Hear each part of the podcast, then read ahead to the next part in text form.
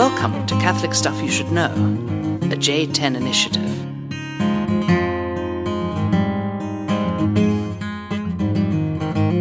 Welcome to the podcast, Father John, Father Nathan. We are, are back in the uh, podcast studio. You hear that cracking? Is that just in my headphones? The Kraken. It's in my head. No, it is. Yeah. What's going on?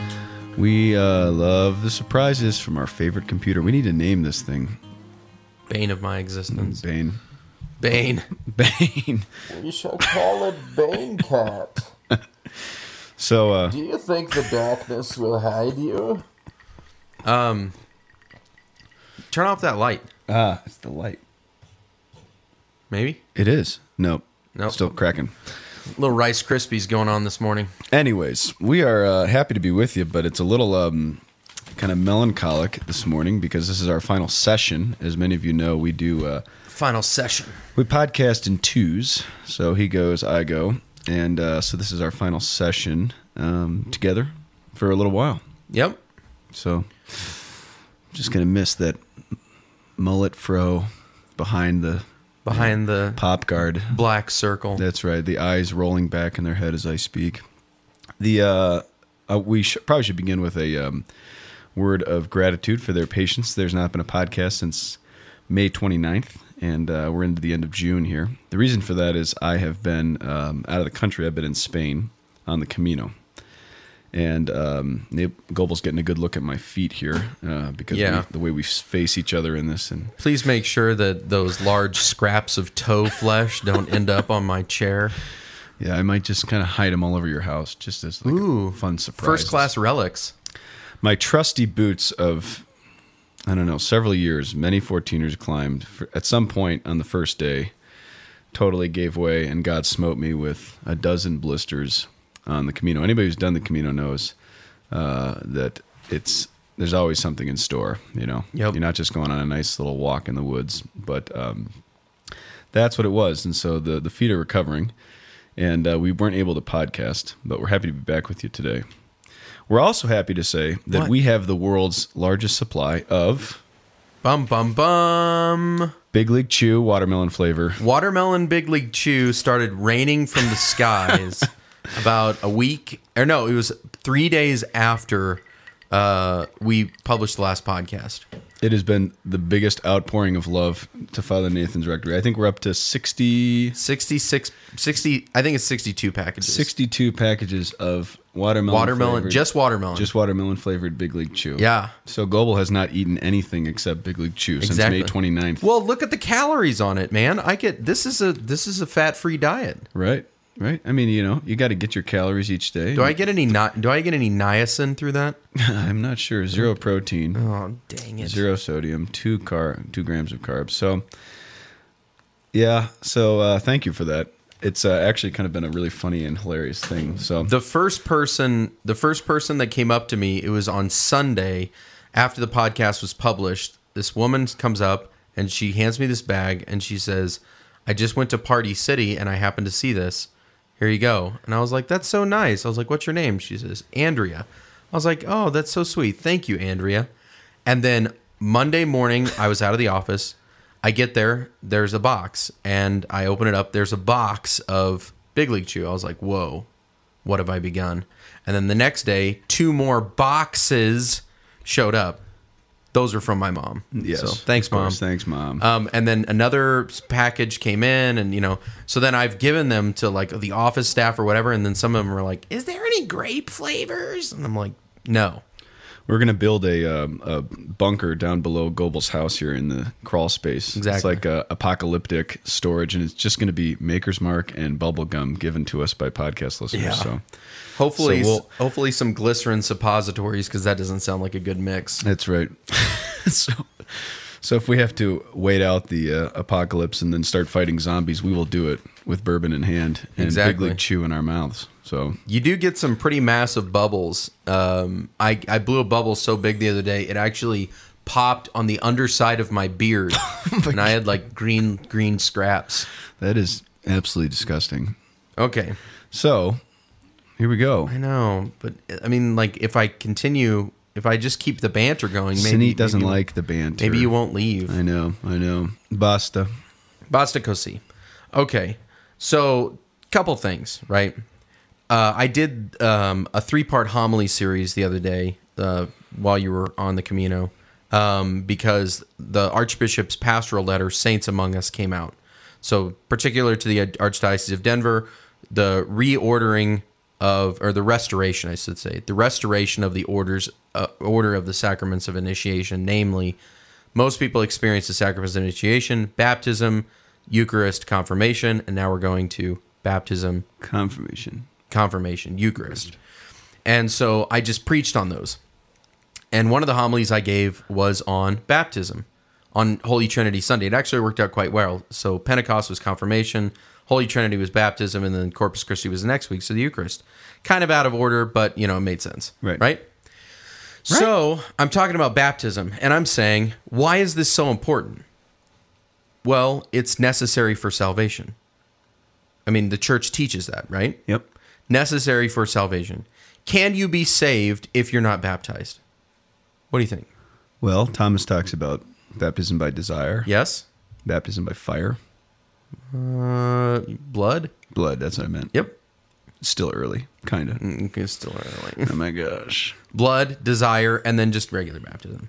Yeah. But then we also read in, um, I think, which which document was that? I can't remember. Was it? I don't think it was Dominus Iesus, but like the one where it said, I think it was Vatican II. Maybe. I'm sorry, it's early for me too. But it's saying that It's not really early because they're hearing Maker's Mark. yeah. So.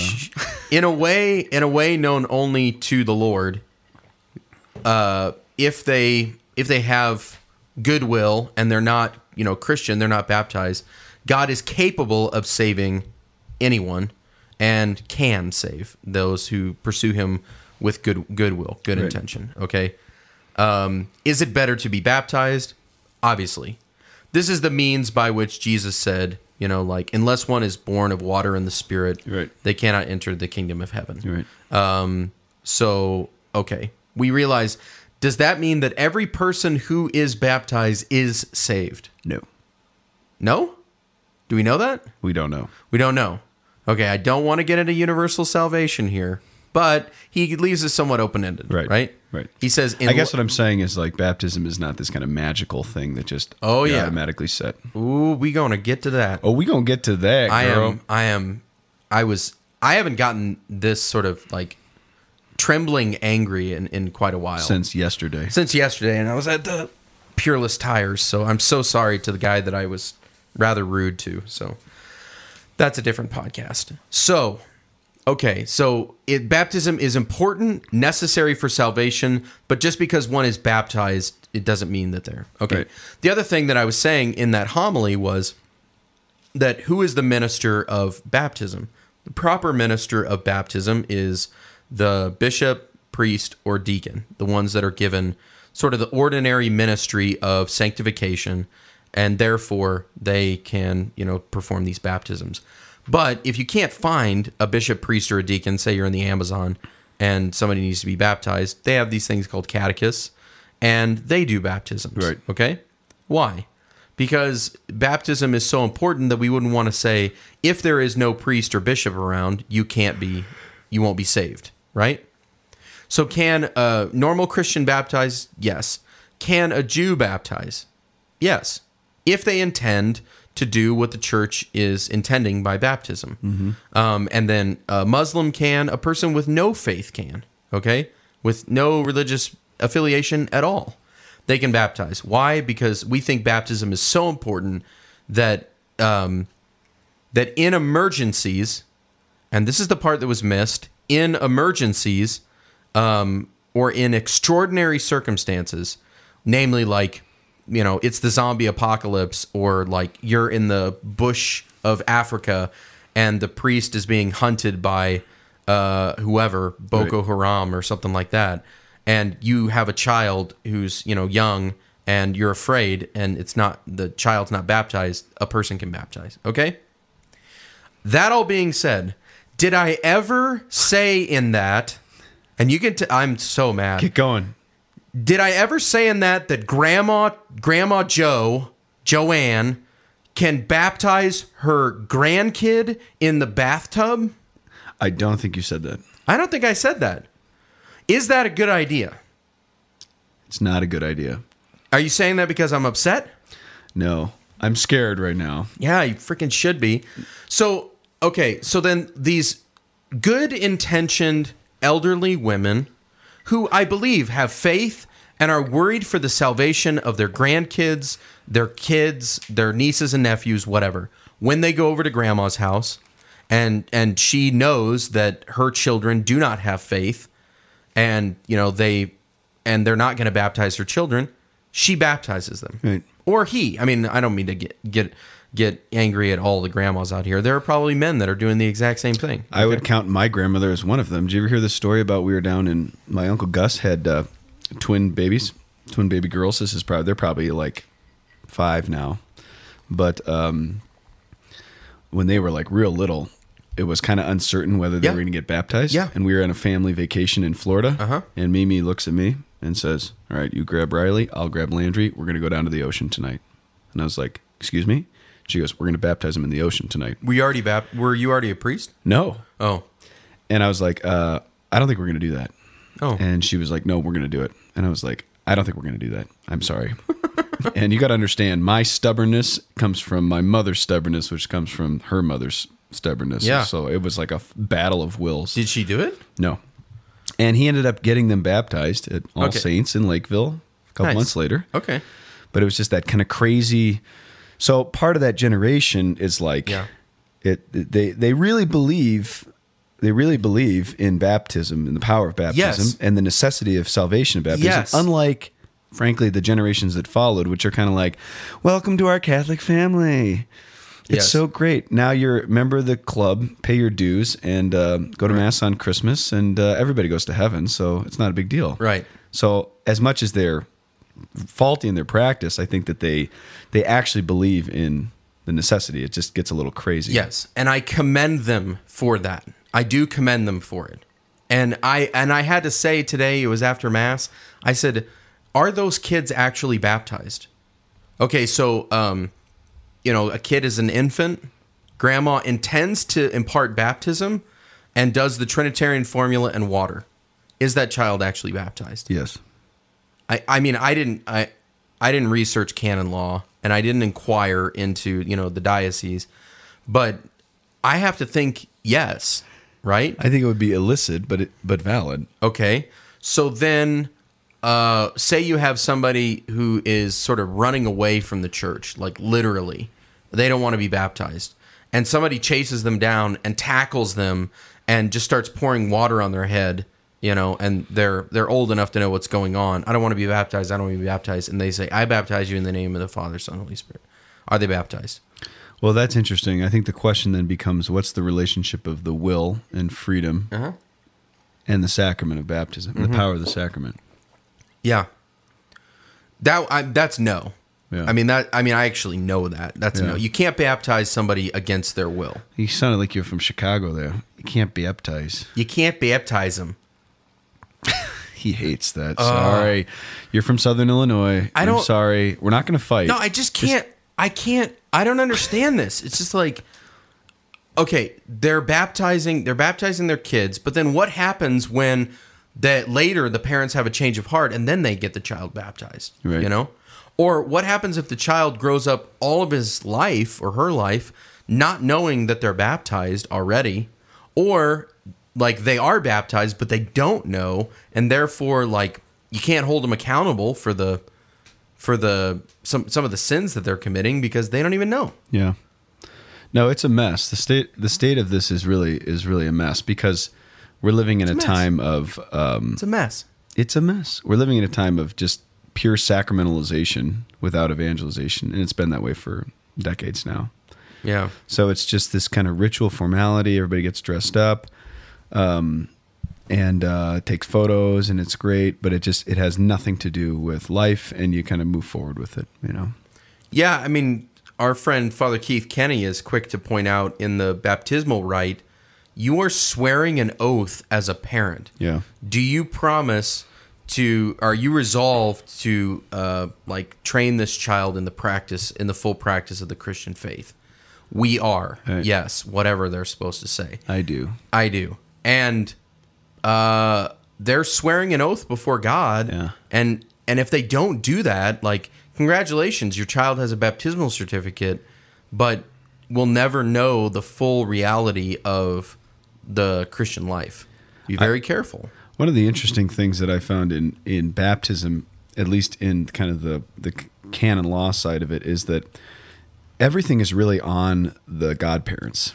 Yes. It's really not on the parents. Yes. Um, it's important for parents. They're the first educators in the faith. Mm-hmm. Uh, We talk about that in the ritual. But um, the godparents are the ones that, I mean, if you've ever been a godparent and it's a church that's actually doing what they're supposed to, it's a pain in the butt. You got to get your baptism certificate. You got to get your confirmation certificate. You got to prove that you're married in the church. Why all this stuff? Because you got to show that you're practicing. practicing. Yep. Why? Because you are the one who's taking on the faith for the child, and you have to be a Catholic in good standing who's practicing. And I've been to so many of them where it's just like, well, I want my little brother Jimmy, you know. Well, what is Jimmy's deal? Well, he, he's not exactly Catholic anymore, and he works at a marijuana recreational shop down the street. And it's Yeah. just like, good. Is this really like the best, kind of the best thing, you know? Yeah. Um, But that's where we're at.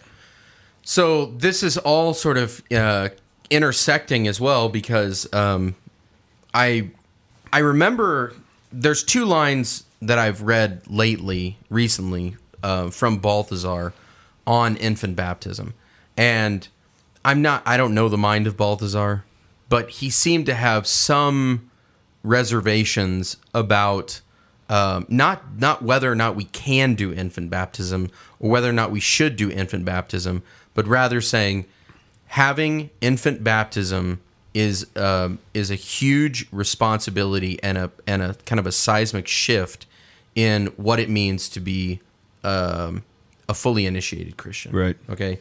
So let's just I'll just read those two those two lines. So, do do do. What is this from? Uh, it is from um, Glory of the Lord, Volume One. Okay. Um, and then the second one, the second quote is from Who is a Christian. Um, so Volume One is around 400 pages. Who is a Christian is around 150 pages. So Nice. so he says this. Um,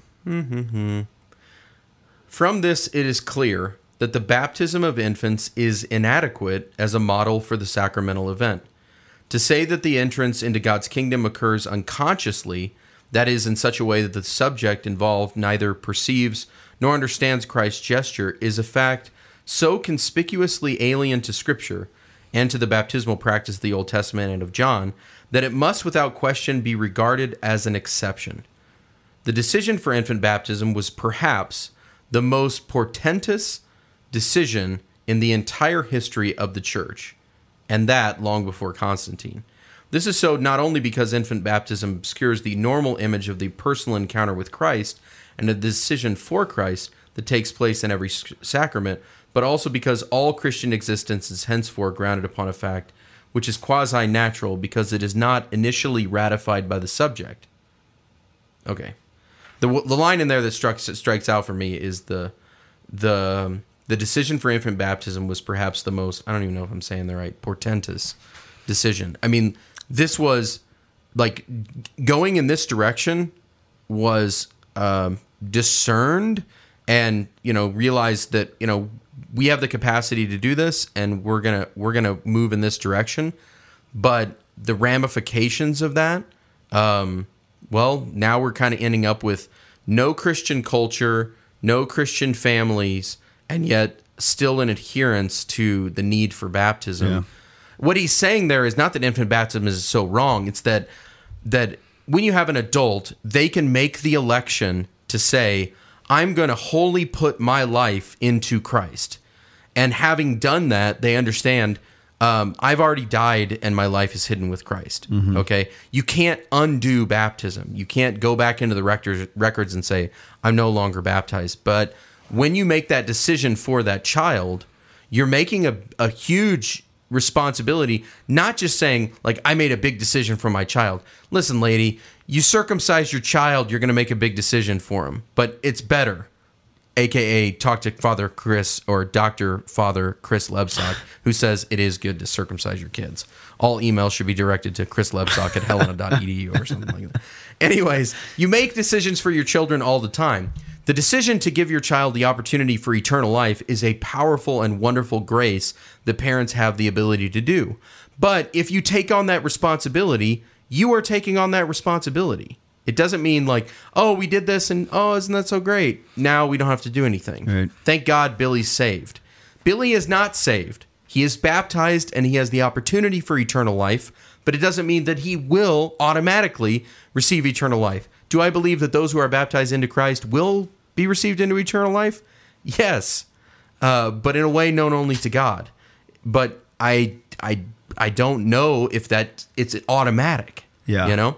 I remember reading that by Balthasar and being shocked. I was just like, Oh, yeah. whoa!" I mean, it was like he he really um, goes at it in a way, and it, it kind of was like I was a little scandalized by it. I was like, "Oh my gosh, this is a little intense." But being in the parish and seeing it and understanding what he's talking about, it, it really does make sense. The removal of the the will of the subject and kind of placing that in another. Not that it's not valid, not that this didn't happen providentially, but just to see the consequences of it in an air in a kind of a post Christian age now.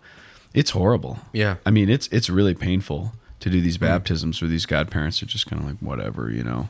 This doesn't particularly matter. Yeah. This doesn't ma- just doesn't d- demand any change of my life, anything, and it's just this kind of endless cycle of non-practicing people standing up there and taking an oath that they will form them in the faith, and then them not doing it, and then they Yeah. become godparents, and it's just like, Well, oh. and then I mean, like, I'm thankful that they're there, and I believe that God can work through them. He is imparting His own very life to them. So obviously, even if the parents or godparents don't have faith, they've been given faith and can find their way.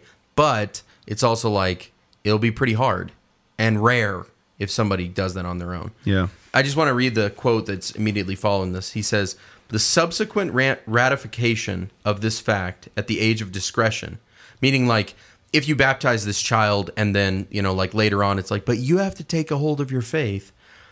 The sub- subsequent ratification of this fact at the age of discretion always has something dubious and not quite plausible about it, since no decision whatever can now undone undo what has been done. No decision whatever can now undo what has been done. They may say at seven or eight, like, I'm happy to be a Catholic. Okay, great. You know, like, that's good. You are a Catholic. Like it or not, you are a Catholic. You can go to another place. You can go and, you know, like, say, I'm just not going to practice. You are a baptized Catholic. And even if you're living a life that's, you know, incoherent with that reality, you're still a baptized Catholic. So the parents have to do the duty of forming them in such a way that says, having received this kind of privilege, this is our responsibility. This is the next quote, okay? Um, bu- bu- bu- this is from uh, Who is a Christian? Let us not shrink from naming the most questionable of these, one that is at the same time the most profoundly rooted of these structures, a decision made early with unforeseeable consequences, undoubtedly defensible, but not the only possible solution, since the Christian advantage of the alternative solutions would also be indisputable, assuming one were prepared to accept grave, indeed the gravest of sacrifices and losses. I refer to infant baptism. The preempting of the proud, once in a lifetime decision for God on behalf of one still in a state of unawareness, the awakening to the use of reason, and the capacity to make choices only to find oneself faced with an already accomplished fact that one must either ratify or not. What a problem this is. Hmm.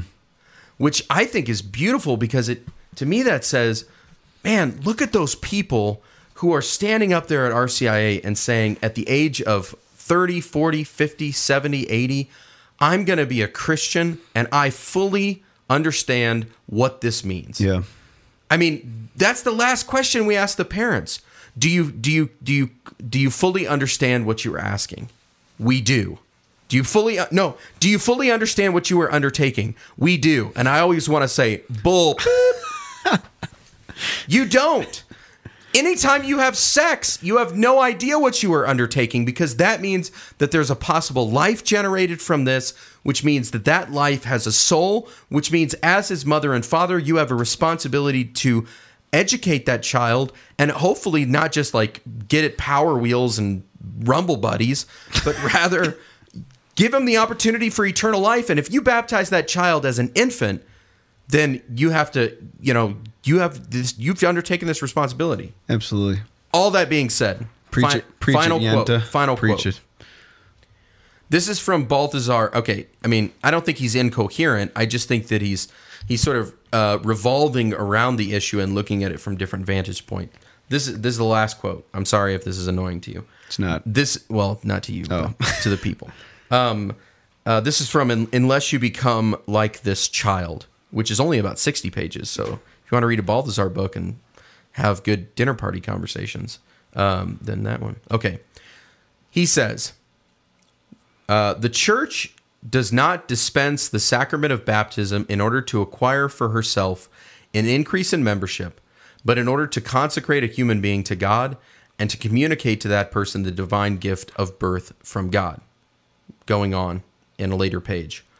It would be unjust toward children to introduce them to Christian teaching and existence only as little pagans and catechumens, in order to leave it up to them to choose the faith on their own responsibility at a point in time difficult to determine. Right. You are a Christian family. I mean, uh, that's kind of what the bishop wrote in his wrote in his uh, pastoral letter. Families become what you are, which is you are a little church, and you're giving birth to little Christians. So fulfill the duty of your office as mother and father, man und Weib, Weib und man. Reach to the heights of godliness. Is that Mozart? Yeah. Well done. Anyways, I so okay, but going back again, what does it mean to have grandma, you know, Alba baptize her grandkids in the bathtub without the parents' consent? It means that in some sense she's taking on the responsibility. But she's not. She's just performing a magic ritual and saying, "I did it. Like it or not, I did it. Yeah. It's over." Yeah.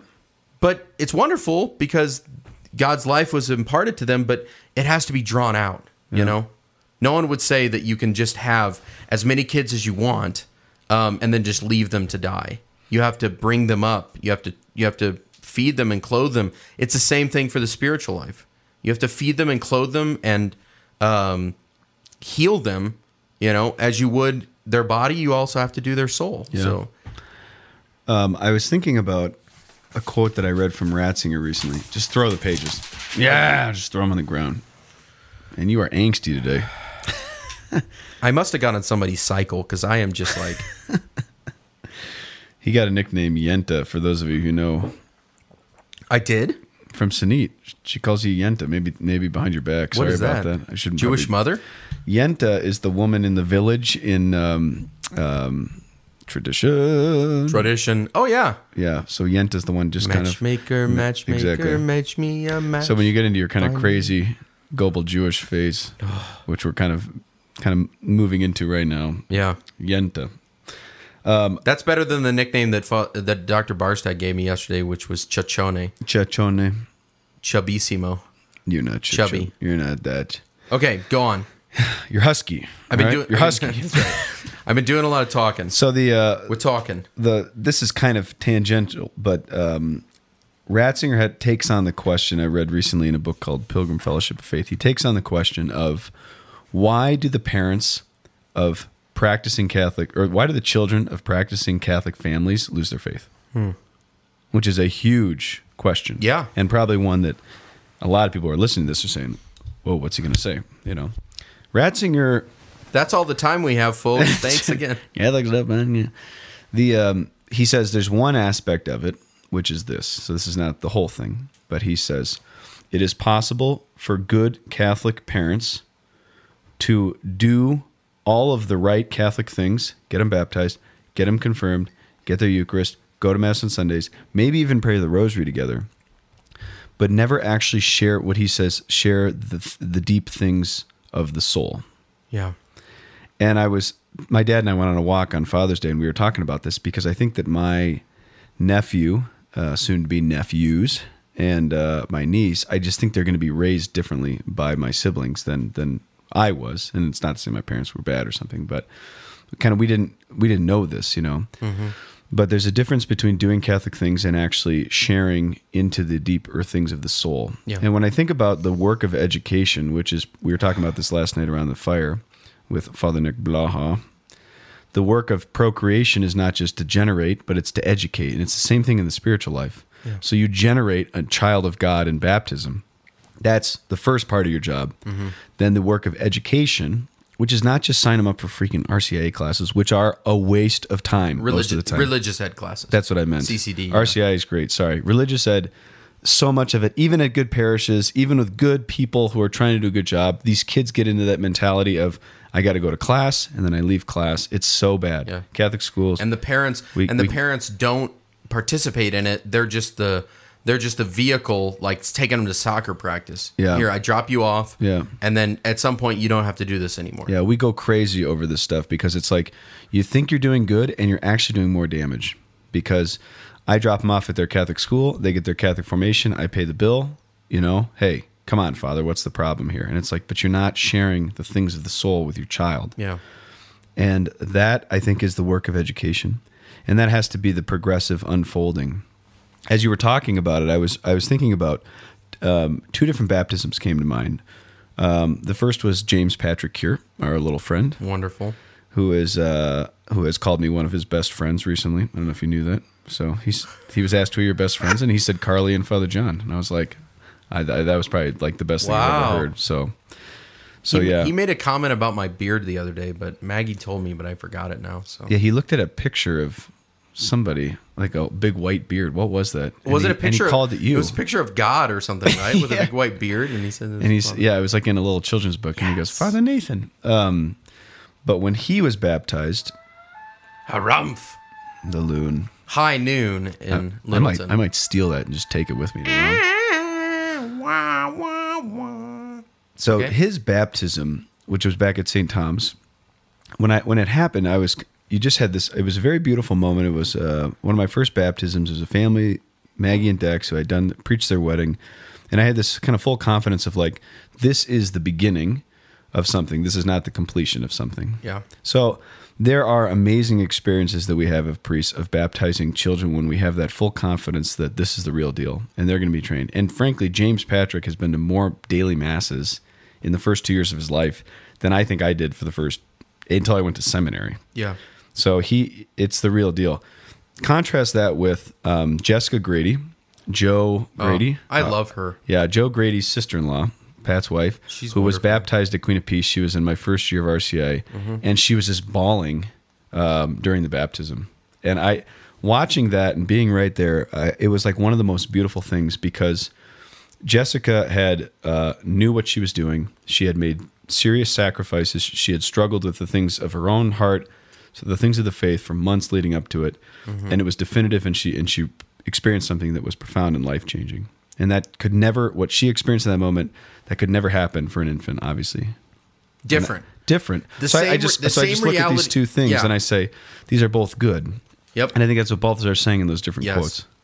They're both objectively accomplishing the same thing, but one, the subject is engaged. Right. And the other one, the two subjects are the parents. They're the subject. I mean, the, the person that's getting baptized is obviously like a subject as well. Right. But rather, like the the experience is one that's remembered by the parents. Okay. I was thinking about this last night around the fire. Um, so it's good that you you kind of return back to that. In marriage, you have the unitive and the procreative dimensions of kind of the the sexual act.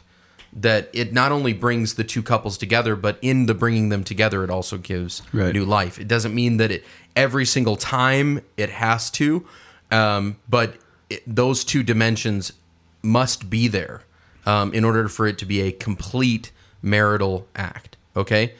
That being said, I think that's also, and the word that I now thinking of is echoed in the child, that the unitive and procreative dimensions by the two couples coming together, there's actually this generation of life. That is echoed in the procreative dimension of the child having received this life is actually brought into the new life of heaven through baptism.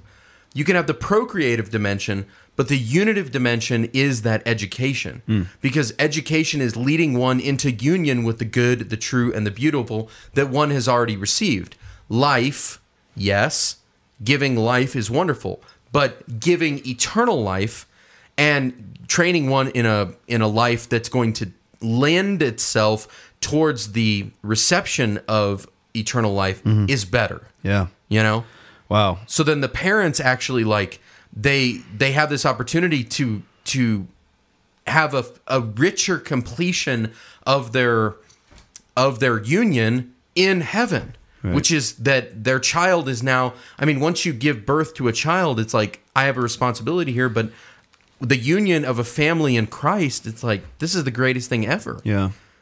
So That's a pretty sweet point. I uh, I'm very impressed. So it's- Yes. you did so good. thank you Big See- League Chew. So you go from the unitive to the procreative in the generative act, and then in the educative act, you go from procreative to the unitive. You see, the child's life is moving from that procreative, the fruitfulness, back to union, mm-hmm. which is of the soul. Yeah. Mic drop. Yeah, that's right. We should just do a mic drop. Well done. Okay, good. So, I mean, I like that point because what you're saying is both are good. We're not saying, I'm not saying on this podcast, don't baptize your babies.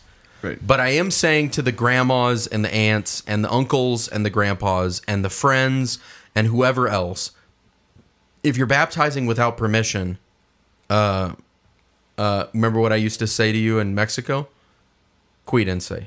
Cuídense. Cuídense. Cuídate. Watch yourself. Watch yourself. Okay. I heard that a lot. Shake it bad. What you got Watch yourself.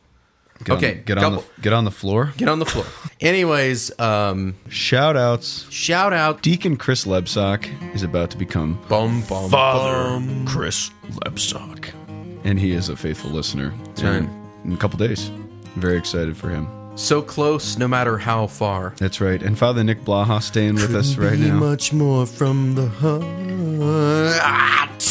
Forever trust in who we are. Do you want to say anything to Father Nick? He's a big Metallica fan.